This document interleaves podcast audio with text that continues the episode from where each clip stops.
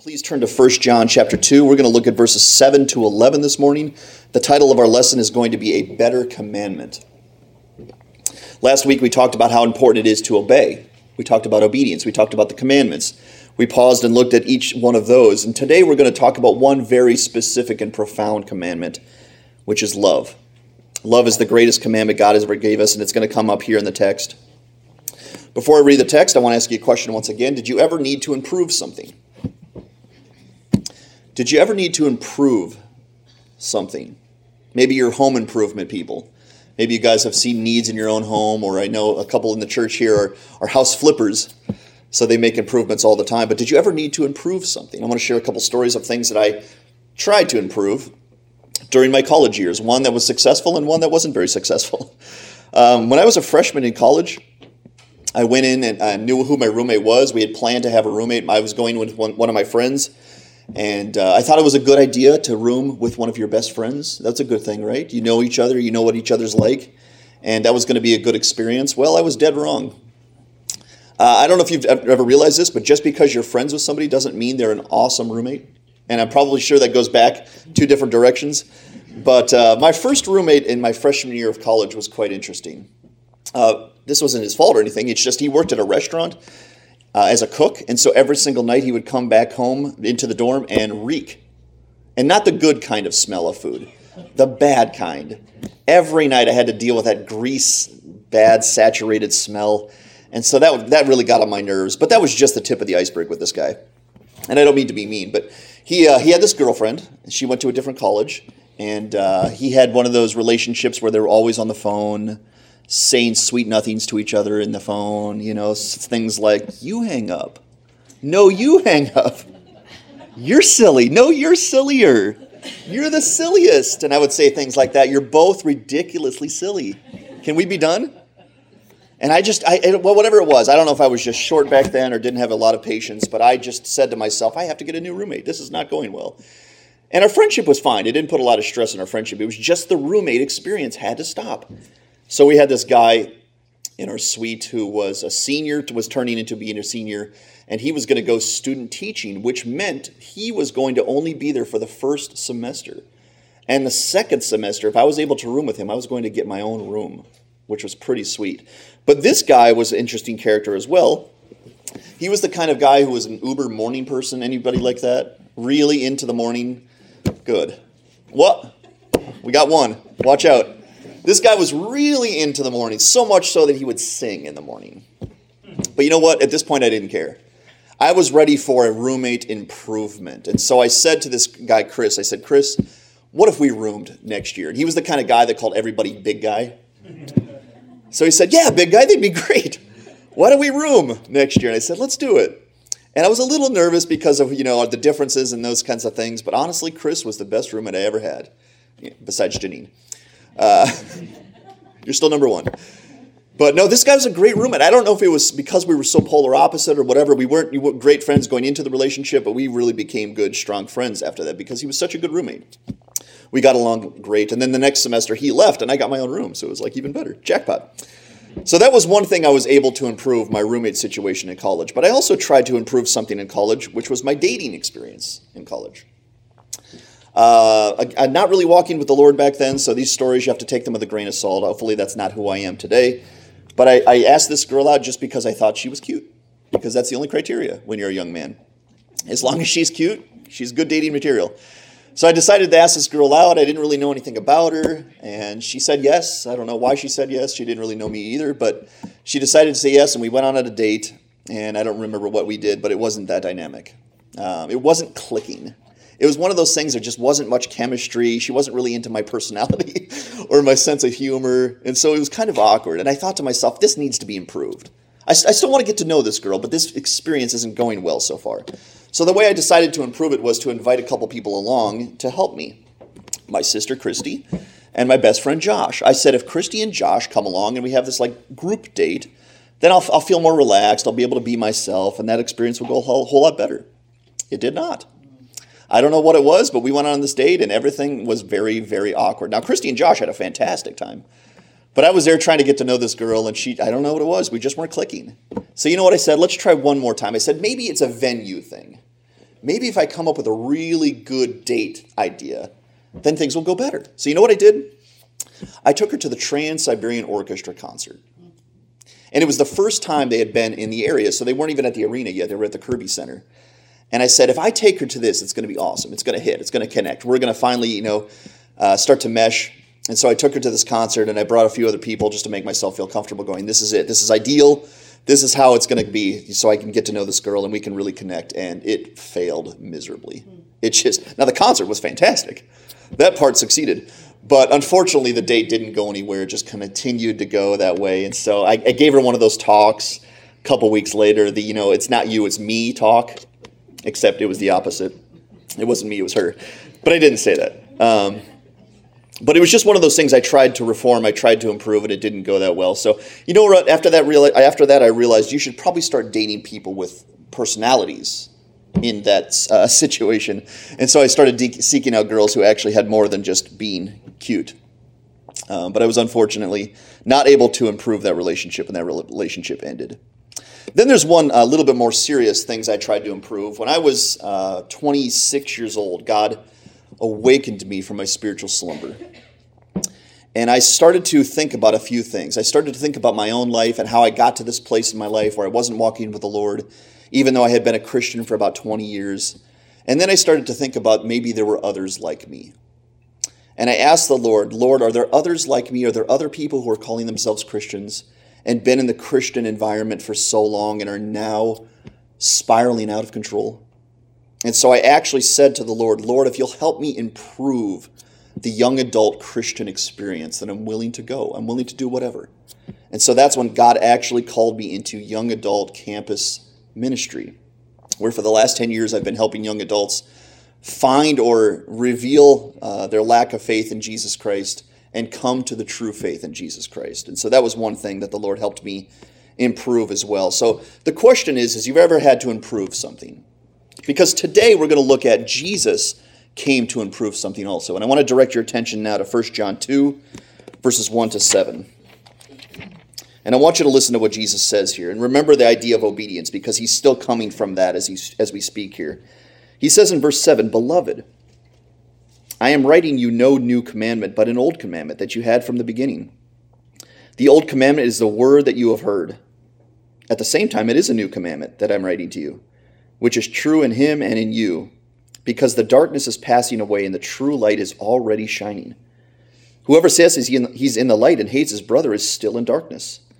Whoever loves his brother abides in the light, and in him there is no cause for stumbling. But whoever hates his brother is in the darkness and walks in the darkness, and does not know where he is going because the darkness has blinded his eyes.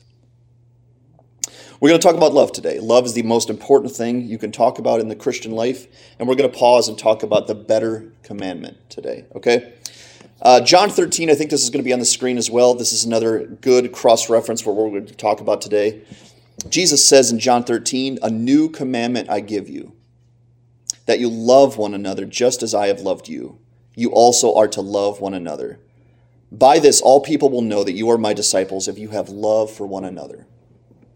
So, again, we're going to talk about the old and the new covenant today, the old and the new commandment of love. So, Jesus is setting the stage here. John is setting the stage for what he's going to talk about today. And that entire purpose is how do we love better? How do we love better? So, our goal today, we have three goals. Number one is to be reminded of the ancient commandment to love. It's ancient, it's old. Uh, that's our first one. Our number two goal is to learn how Jesus reformed the old commandment and made it better, because he did. And number three, to not neglect to love, but to make love our chief goal as Christ followers. Those are our three goals today. We're going to seek to set our mind upon Jesus and upon love and the way John starts this is very tender. He says the word beloved. Beloved. John is speaking very tender and heartfelt and compassionate to the people here because he has a very important message today. And you know the first thing I thought about? When you need to say something important about a strong doctrine or something like that, it's a good way to speak in love, isn't it? Not to speak down to or make the person feel belittled. John starts by saying, Beloved, my loved people, I want to teach you something today. And I thought that was a very tender way to start this letter. Or start this message here.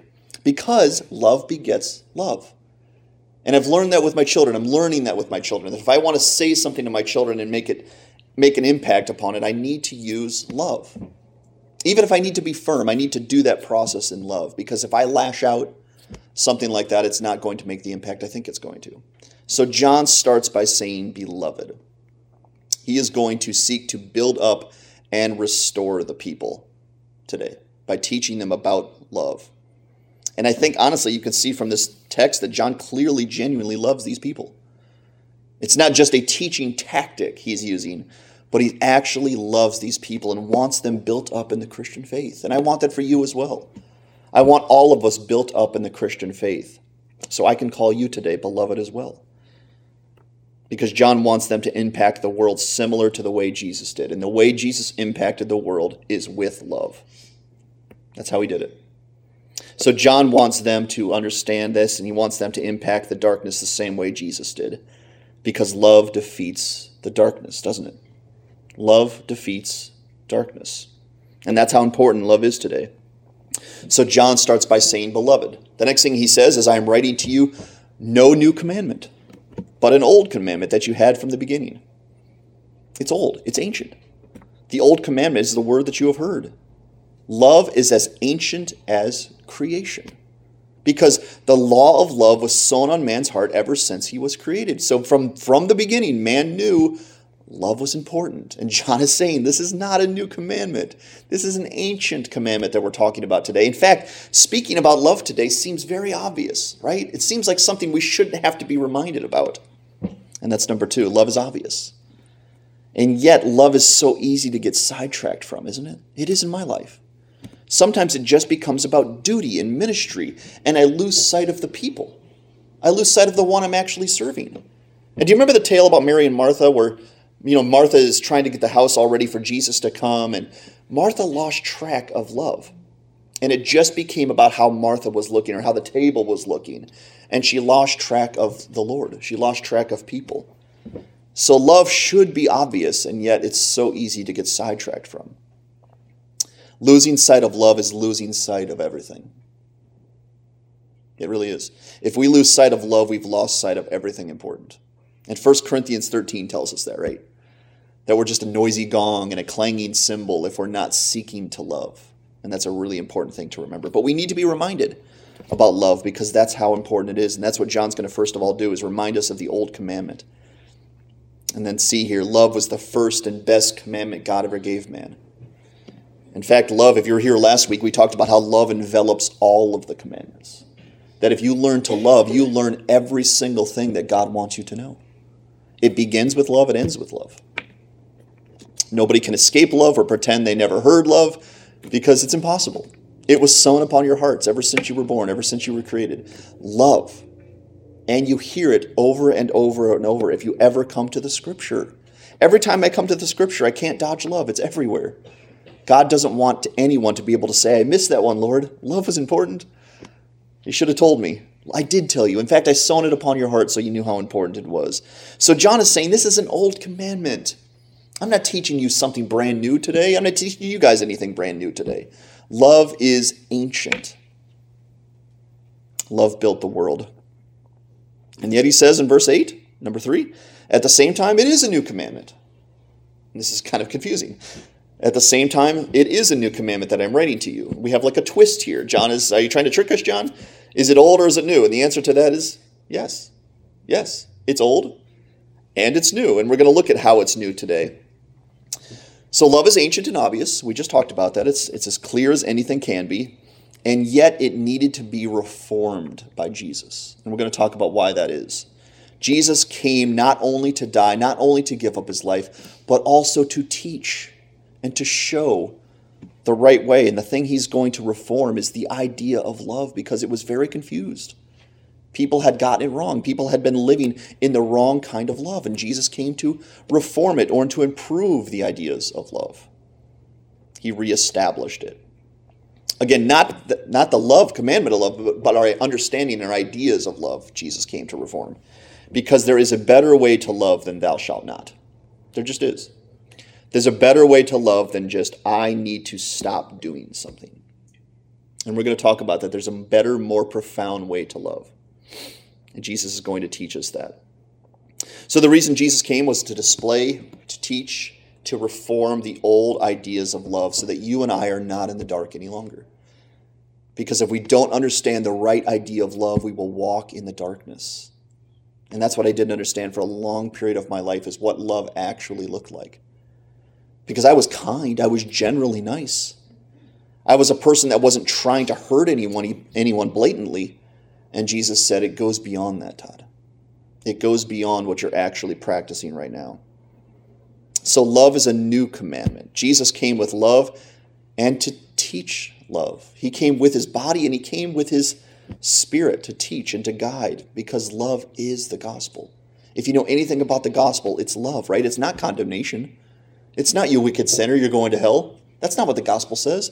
The gospel says, I've come to restore you. I've come to make you something you're not yet. I've come to heal you and help you and pick you up and guide you the right way.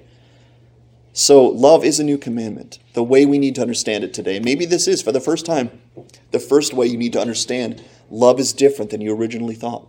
It's deeper, it's more profound. And John is going to tell us that it's new. And we're going to take some time here at the end of the sermon to talk about very specifically about the old versus the new. So forgive my speed if I seem to be going too fast through these points. Number four, he says in verse 8, which is true in him and in you, because the darkness is passing away and the true light is already shining. You see, Jesus came with a message of love, but it was neither all accepting nor was it condemnation. Love is as complex as God is. It's complex. Love is complex. If you've ever tried to love someone, it's a complex thing to do. I'm learning that with my children. If I just give them everything they want whenever they want it, is that love? Of course it's not, right? Love is complex. Sometimes love says yes, says yes to things, and sometimes love says no. Sometimes love is kindness and cheerful attitude. Sometimes love is a firm attitude. And so love from Jesus was neither all accepting nor was it condemnation because all accepting isn't love because God detests sin. And we took, talked about that a few weeks ago. God detests sin. And we need to know that in order to understand what love is. But second of all, it's neither condemnation. If God just says, I detest sin, you're condemned because of that, goodbye. That's not love. And God knew that. And because God is love, He came up with a plan to give mankind a second chance. Because the God that we serve is the God of many chances, isn't He? Amen. Don't you know that about God? Chance after chance after chance. If you read the Old Testament, that's what He's trying to do for the Israelites. Chance after chance, prophet after prophet after prophet. So they'll finally get it and finally walk the way that God expects them to. But He's also not going to just wink at sin. He's not going to sweep it under the rug because that's not love as well. Love is not just saying to a person, You're fine. You don't have a disease. Just act like you don't. Your sin's not a big deal. Just live your life. And then on the end, they find that there's a judgment and that God detests sin. So love is very complex, and God is very complex. And God doesn't, doesn't desire fellowship with sin, but He does desire to save sinners from that darkness. Isn't that cool to know? That he will not fellowship with sin, but at the same time, he will draw people out of it and bring them into the love, into the light. And that's very complex love. Um, so love needs proper understanding if we're going to obey it. It needs to be properly understood. And this is why John says the darkness is passing away and the true light is already shining. Because darkness may seem like it's winning today.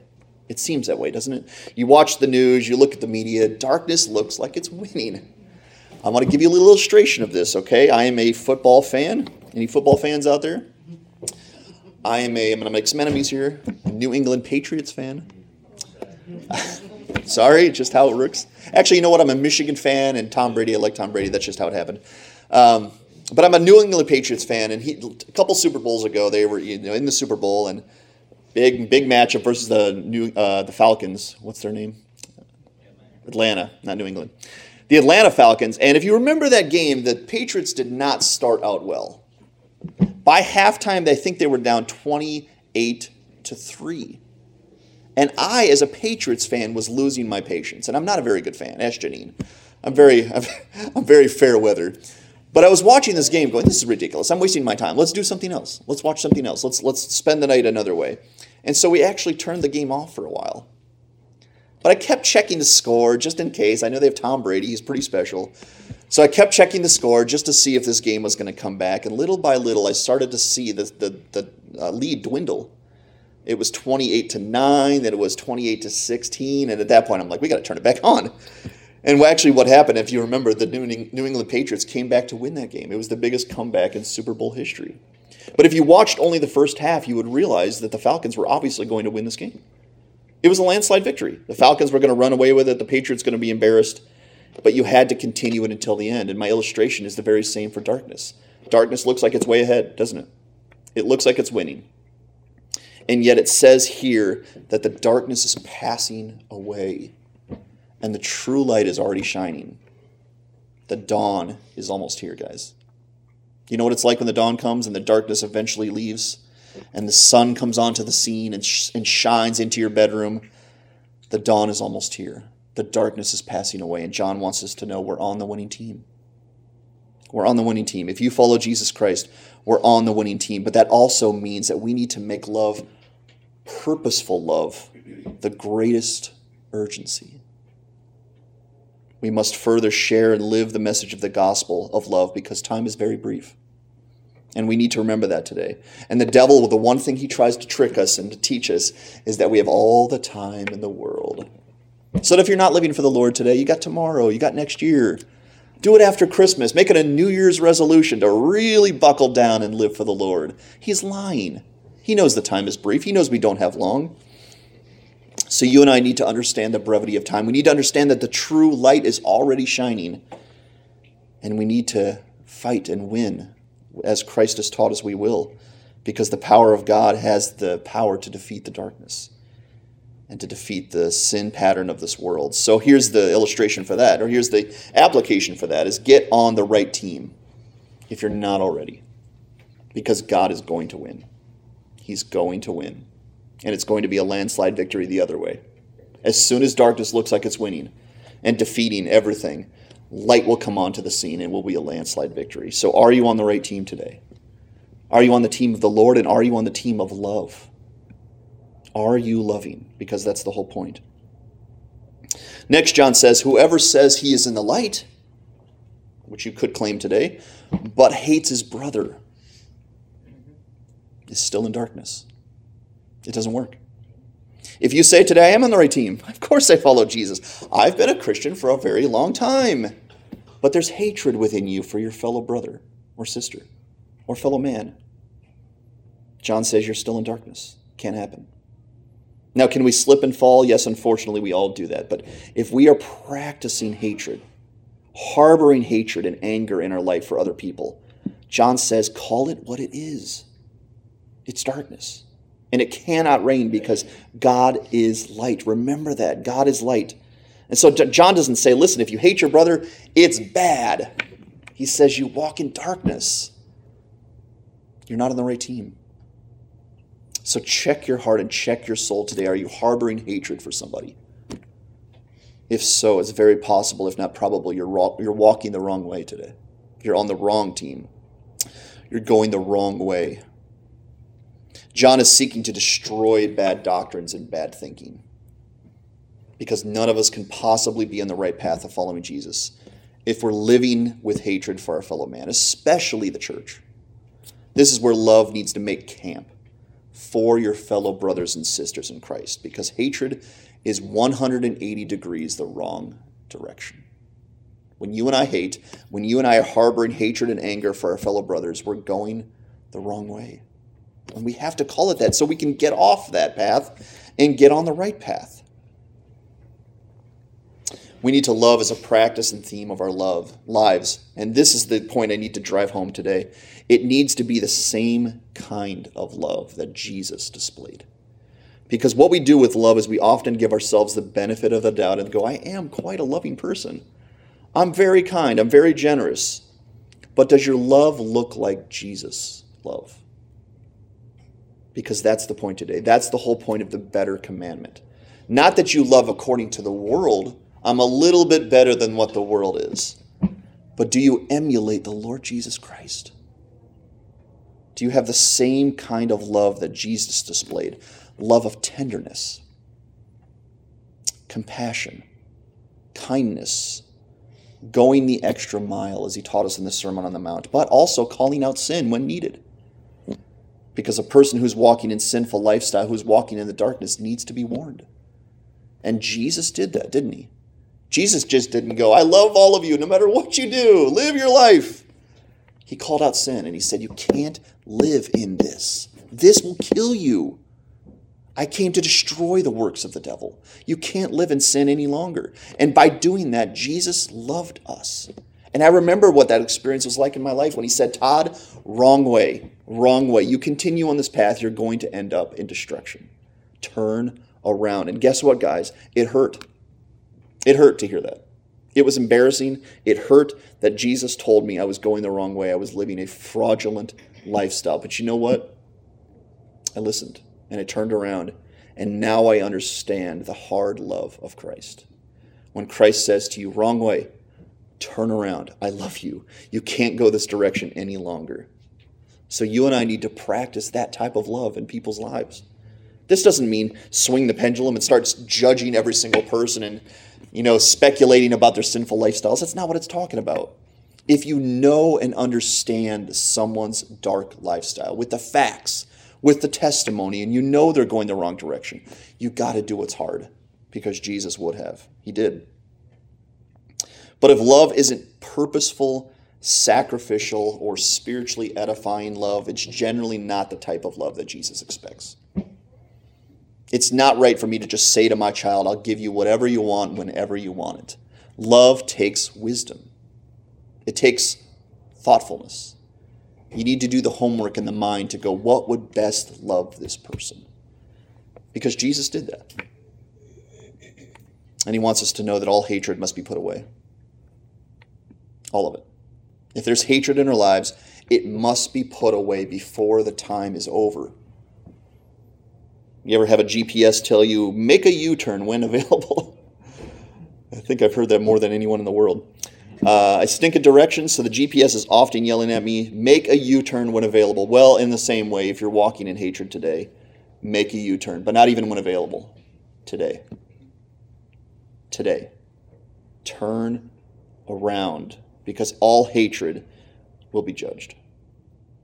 God will not wink at hatred when He is a God of love. And when love demanded the sacrifice of His Son, just like we celebrated in communion, God said yes. So we as His people cannot say, No, I'm not into love. It's too costly. It demands too much, too much homework. I'll be generally kind, but I'm not going to go the extra mile. And then we see the wounds in Jesus' hands and feet. That's not going to work because love begets love.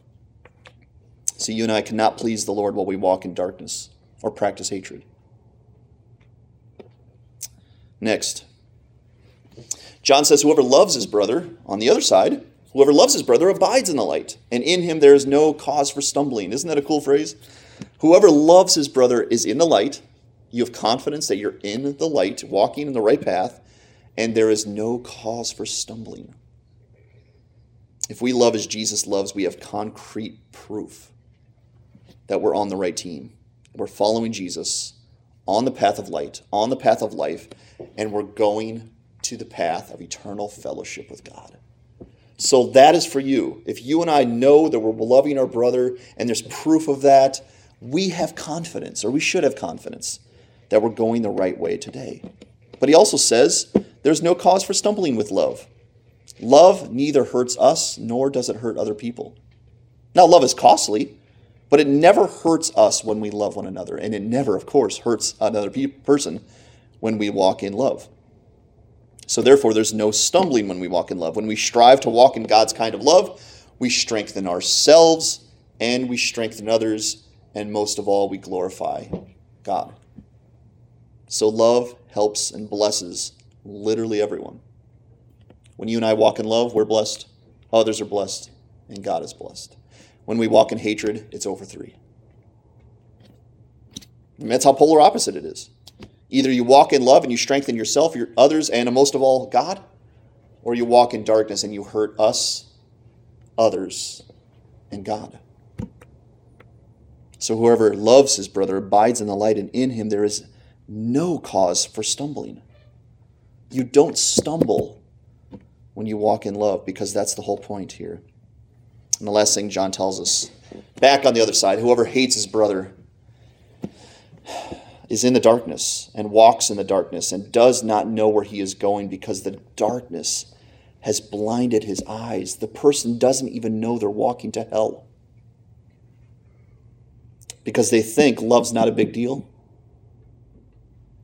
Love's not a big deal. I can get back to love. I can neglect love. Love really isn't that big of a deal. Not only are you in the darkness, but you're blinded by that darkness. Hatred or the lack of purposeful love is so opposed to God that walking in it is pure darkness. You guys ever been in pure pitch black darkness? Anyone ever been in that? We have this road where my parents live that I grew up on. We were the second house on the entire road, and the only other house was right at the entrance of the road.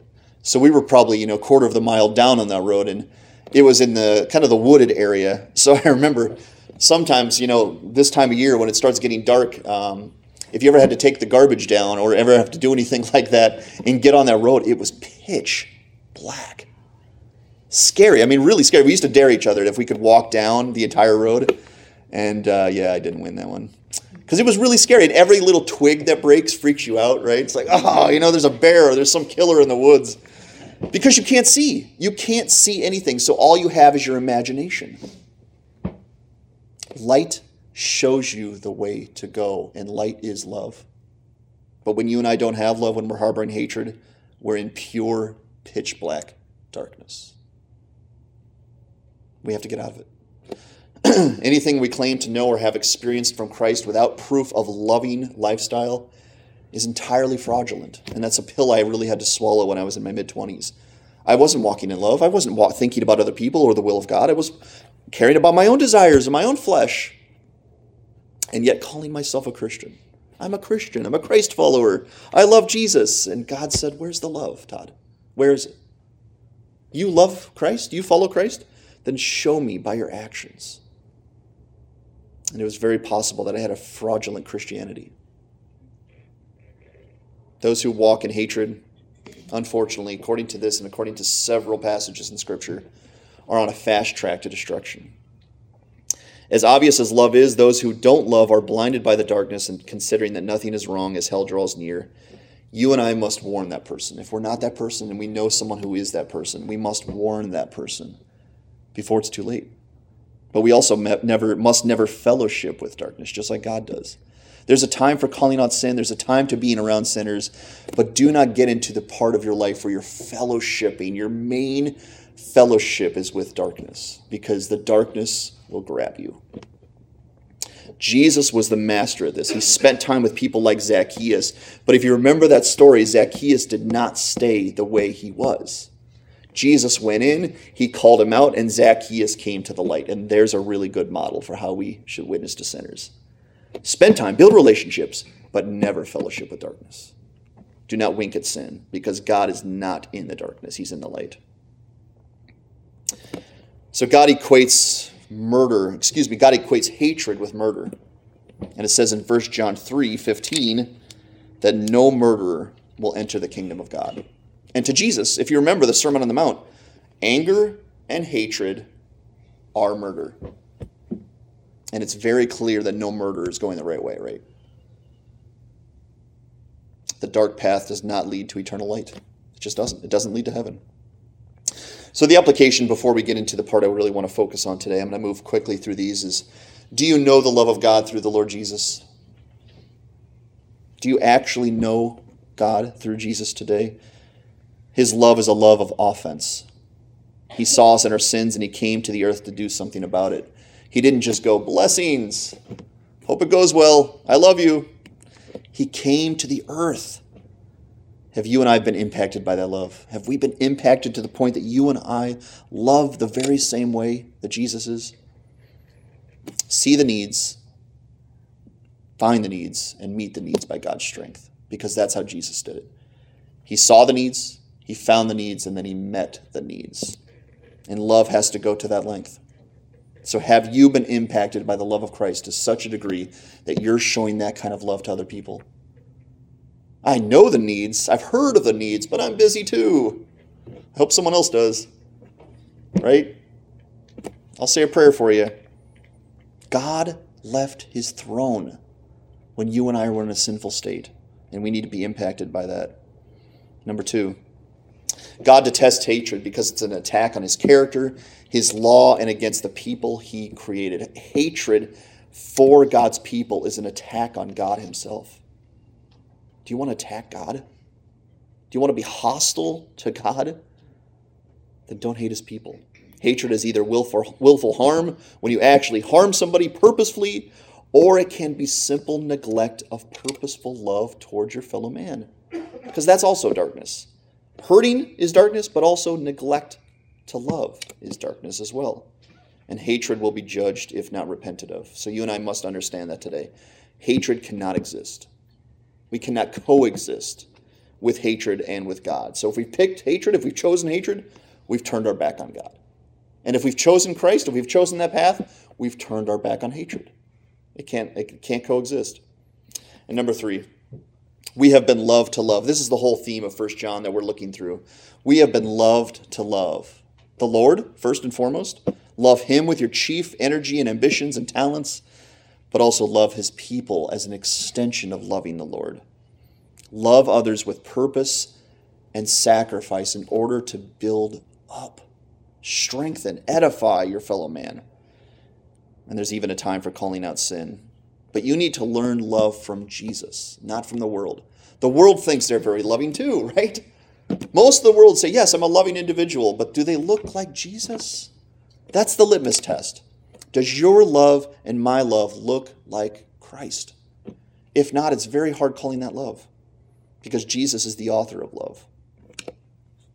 What I want to do now is I want to transition for our last few moments here, and I want to talk about this idea of a better commandment, okay? Because we talked about it briefly, but I want to really specify it now because if you remember the two greatest commandments that I've said here multiple times in this pulpit, the two greatest commandments, and I need you to focus on one word in both of these commandments is love the Lord your God with all your heart, soul, mind, and strength, and love your neighbor as you love yourself. So there's one common denominator love. Love. And we're going to get back to that. That's, this is what sets the entire stage for all of God's commandments love. And then we have this thing called the Ten Commandments that we talked about last week.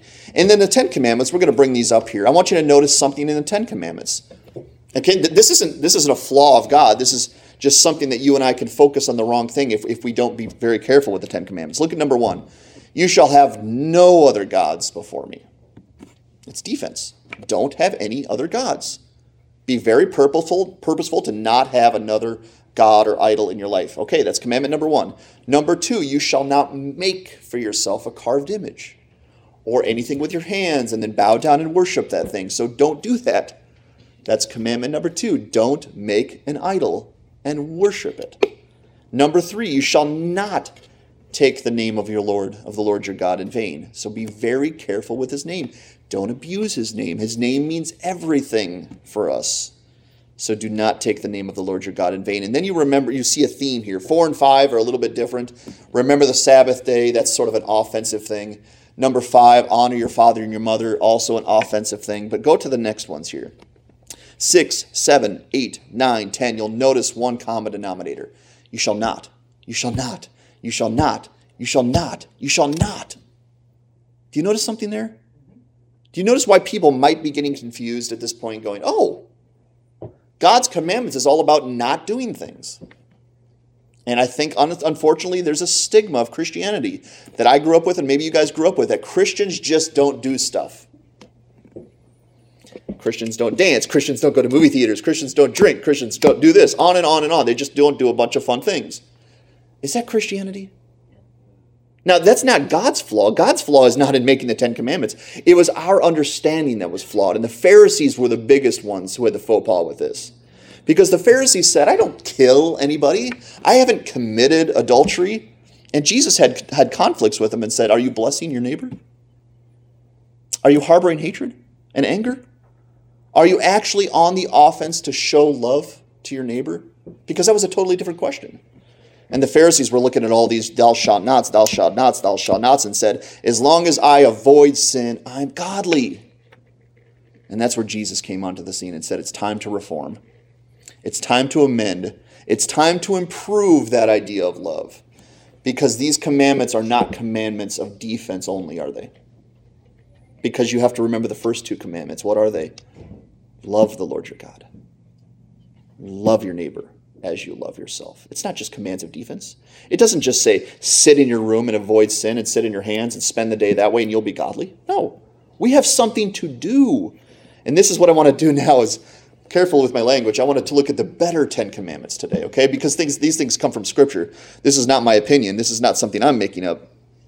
But listen to the better Ten Commandments, and I want to contrast them with the old Ten Commandments because this is what Jesus came to teach us, okay? Number one, you remember it said, Thou shalt have no other gods before me. You know what's better than that, even?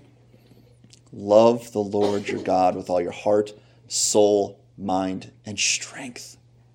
Isn't it better to love God with everything than to just have no other gods? Of course it is.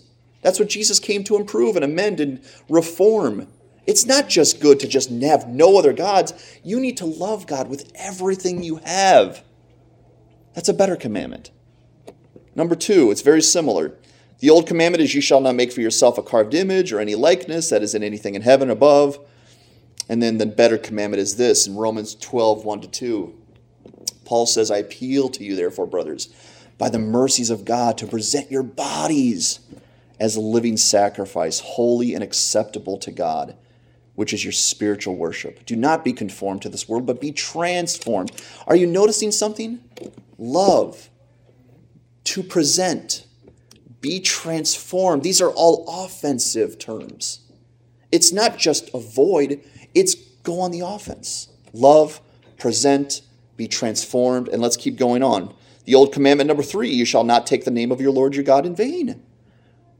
Now look at number three of the new commandments.